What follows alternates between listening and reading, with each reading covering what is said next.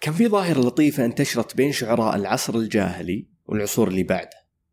كان بعض الشعراء إذا حب يمزح مع شاعر آخر يكتب في بيت أو بيتين ممكن تكون مدح أو ذم أو طقطقة. وخويه يرد عليه بالمثل والغرض من الموضوع كله هو إحياء التواصل بين هالشخصين وإثبات أن علاقتهم مميزة. حتى في عصرنا الحالي ممكن نلاقي أمثلة على هالظاهرة.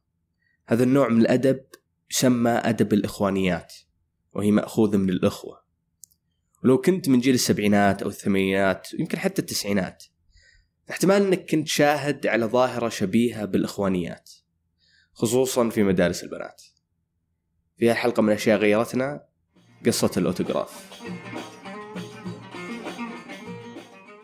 يا هلا أنا مازن العتيبي وهذا بودكاست أشياء غيرتنا من إذاعة ثمانية.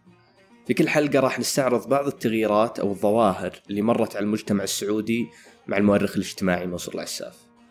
في الحلقة راح نتكلم عن ظاهرة ممكن تكون حصرية على البنات لأن كان فيها إظهار غير متحفظ للعواطف وهي ظاهرة الأوتوغراف أو المذكرات البينية طبعا أوتوغراف البنات هو ظاهرة ظاهرة يعني أقدر أقول أنها ظاهرة أدبية حقيقة. لكن خليني أول شيء أوصف لك وش الأوتوغراف. الأوتوغراف هو طبعا سجل للذكريات وهو معروف طبعا. يعني حتى لو يعني مثل يعني يتوازى معها المذكرات.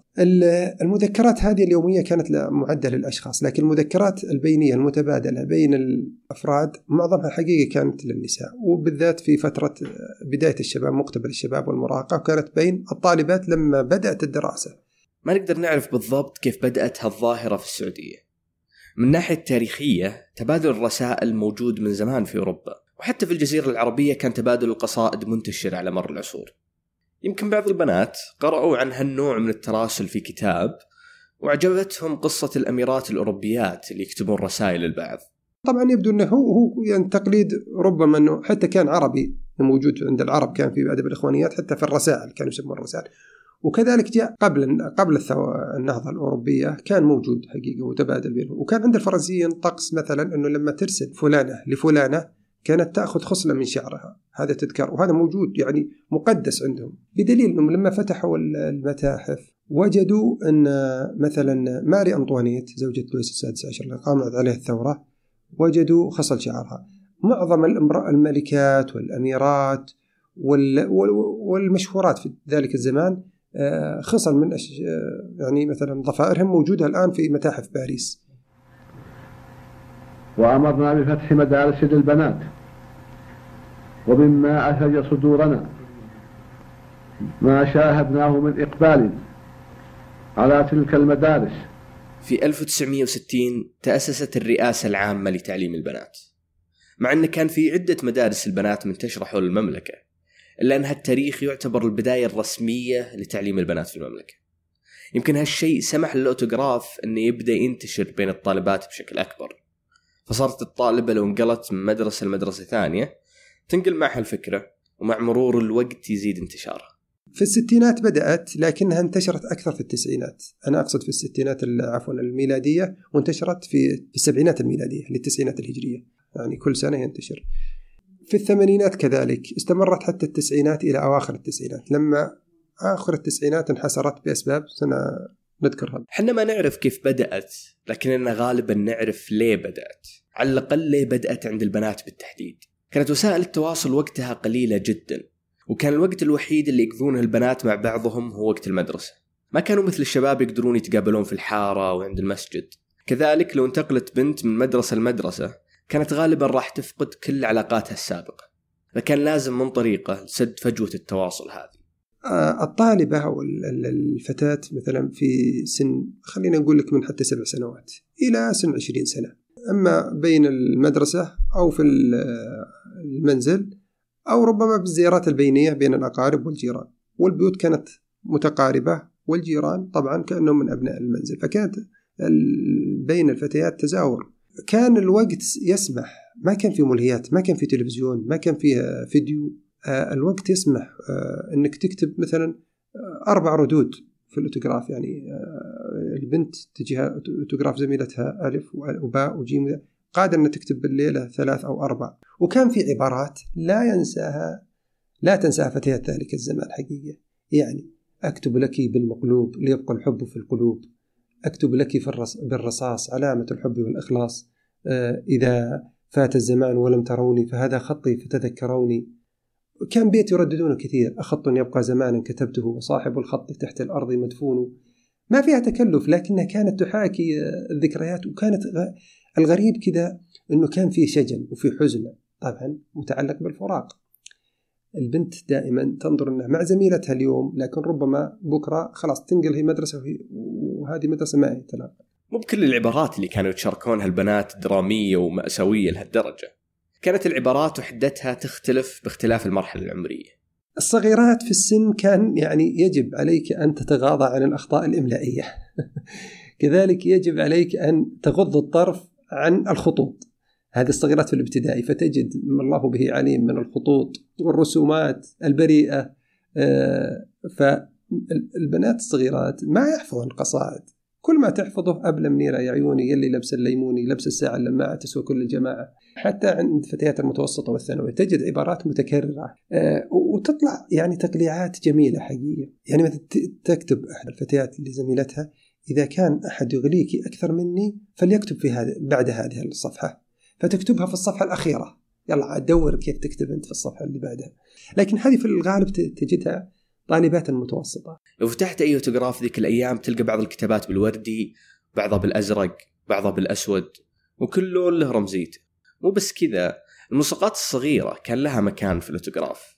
وزي ما نأمن جوالاتنا هذه الأيام برقم سري كان في طرق لتأمين دفتر الأوتوغراف. الأوتوغراف خليني أصف لك شكله. هو سجل دفتر غلافه فخم آه، مبطن بالديباج أحيانا أو حتى الورق الفاخر. عليه رسومات آه، آه، تحاكي حقيقة الفتيات سندريلا القصور الباريسية عربة الملكة يتميز بالعطور الفواحة داخل لما تفتح السجل نفس الأوتوغراف تطلع منه عطور فواحة يعني رائحة عطرية كذلك يتميز كل. كل معظمها معظمها لا سيما المتأخرة منها آه، كل سجل ذكريات يعني أوتوغراف له مفتاح تحتفظ فيه الفتاة تفتح الأوتوغراف تكتب زميلته وترجع وتسكه. طبعا على أساس ما يشوف أحد ما يعني مثلا أخوها ما يشوف كتابات زميلاتها له يعني من باب السرية. كذلك يتميز البنات كذا بين إنه يوضع اللون الأزرق للرجال. أخوها يكتب لها أبوها أيوه زي كذا. عمها كتب لها مذكرات وهذه تحضر الزهري يسمونه أو البنكي مثلا أو الفوش يسمونه. فلزميلاتها الأصفر لزميلاتها مثلا في مثلا الأقارب زميلات قريباتها وهكذا. في الفترة دي كان الملصقات وال طبعا توضع نجوم آه، بس هي برضو ملصقات غير النجوم يعني أسكريمة آه، مثلا آه، غيمة كذا أمطار دموع. بالرغم من إن الأوتوغراف جاء لتلبية حاجة عاطفية عند بنات ذاك الوقت. إلا أن كان له فائدة عملية أكثر ما احد توقعها. لكن بعد.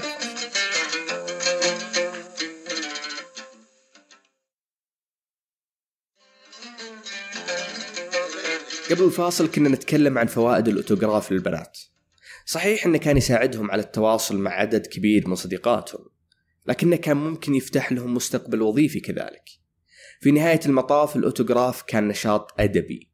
وعملية الكتابة اليومية ذي كان لابد أنها تطلع مواهب. الأوتوغراف آه، ساهم برضو كذلك في آه، زيادة المخزون اللغوي والاهتمام باللغة أكثر مثل ما ساهمت تحليل المباريات في الجرايد في الثراء اللغوي للشباب. اكتشف عدد من الفتيات مقدرة أو رغبة في الاستمرار في الكتابة.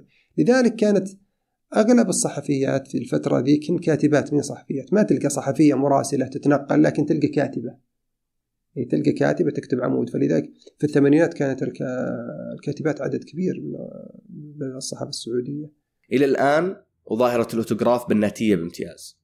أشعار فراق ألوان مميزة دفاتر فيها صور أميرات وقصور ملصقات قلوب وسحاب وأسكريم. طيب وين الأولاد عن هالظاهرة؟ هل كان في شيء موازي خاص فيهم؟ الشباب أو الأولاد ينظرون إنه ده انه إنه معيب إنك تعطيني أوتوغراف، ليه؟ لأنه طبعا ينظرون إنه خاص بالفتيات وخاص في في العواطف وتبادل المشاعر وهذا لا يعبر عنه العرب دائما. يعني في الغالب الشاب يحاول دائما يكبح جماحه في التعبير عن عواطفه. فهم دائما يستبدلونها في كتابتهم البعض في دفاتر بعض مثلا تعرف بما يحاكي المرحلة والنشوة آه، بالذات في السن المراهقه المتوسطة. فتلقى في دفترك أو دفتر زميلك أو ذا ما يكتب لك والله هو بيكتب عن الزمان والفراق وبيكتب عن الصداقة والخلان لكن بما يحاكي نشوة الشباب فمثلا يكتب زمانك لو صفالك يوم فلا تحسب صفالك دوم. يفاجئك مرة يقول خلصت من جملة الخلان أحسن لي أعيش وحداني أو يكتب لك خلاص من حبكم يا زين عزلنا. بدون ما يكتب يعني رسالة يكتب كذا في دفتر ياخذ دفترك مثلا. من يطلب البعد حنا نطلب ابعاده خلاص من حبكم يا زين عزلنا كذا. فهو يعبر لك إنه يعني يعني عن شعوره. هو زعلان منك كتب لك كذا. لا والله يحبك ويغليك مثلا يقول لك آه، زمانك لو صفالك يوم فلا تحسب صفالك دوم. خليك يعني خليك معاي لا يغرونك الآخرين وزي كذا. حتى رسمات الأولاد كانت مختلفة ومجردة من المشاعر عشان يبينون إنهم رجال وما هم حساسين. إذا إذا رسموا الشباب يرسم عراوي أو آه، كانت تسمى قعية سيارة كانت تسمى قعية أو يرسم لك مثلا شباك كورة وداخل فيها هدف. يعني يا رياضة يا سيارات كل بما يحاكيه. لكن هم ما يتبادلون في الشعر العربي فصيح كثير فيكتب لك مثلا قصائد عن العيون الحور أو مروا عدي وصحى التهدي مثل ما كانوا يسوون مثلا أصحاب السياده يا عين هل هي الدمع حليه مثل ما قلنا في البداية الأوتوغراف كان وسيلة تواصل ووسيلة تفريغ عاطفي بنفس الوقت. زي ما قال منصور الأوتوغراف ما كان بس قصائد بعض البنات تكتب قصص بعضهم يكتب رسائل وداع بعضهم يكتب نكت لكن مثل أي وسيلة تواصل أخرى كان للأوتوغراف تاريخ انتهاء يبدأ مع ظهور وسائل تواصل أسرع وأكثر فعالية. استمر الأوتوغراف يعني هو بدأ في الستينات وشب في السبعينات وبلغ ذروة مجده في الثمانينات. في التسعينات استمر إلى أن ظهر يعني الإنترنت يعني في 97 ميلادي وحقيقة قبلها تعرف يعني ظهر الجوال. فيعني وكثرت القنوات الفضائية ظهرت القنوات الفضائية في سنة تقريبا نهاية 91 فهذه كلها ملهيات خففت طبعا من دور من دور الأوتوغراف وكذلك قلصت ساعات اليوم. يعني كان فيلم مكسيكي ياخذ ساعتين وشغفت فيها الفتيات حقيقة فياخذ الوقت هذا وغير ناهيك عن الواجبات والمدرسة. فانحسر كذا في التسعينات إلى حد ما انحسر. وئد وتوفي وكبر عليه أربع مرات آه، في الألفية الأوتوغراف. رغم أنه كان فيه فتيات في الألفية كانوا يتبادلون الأوتوغراف.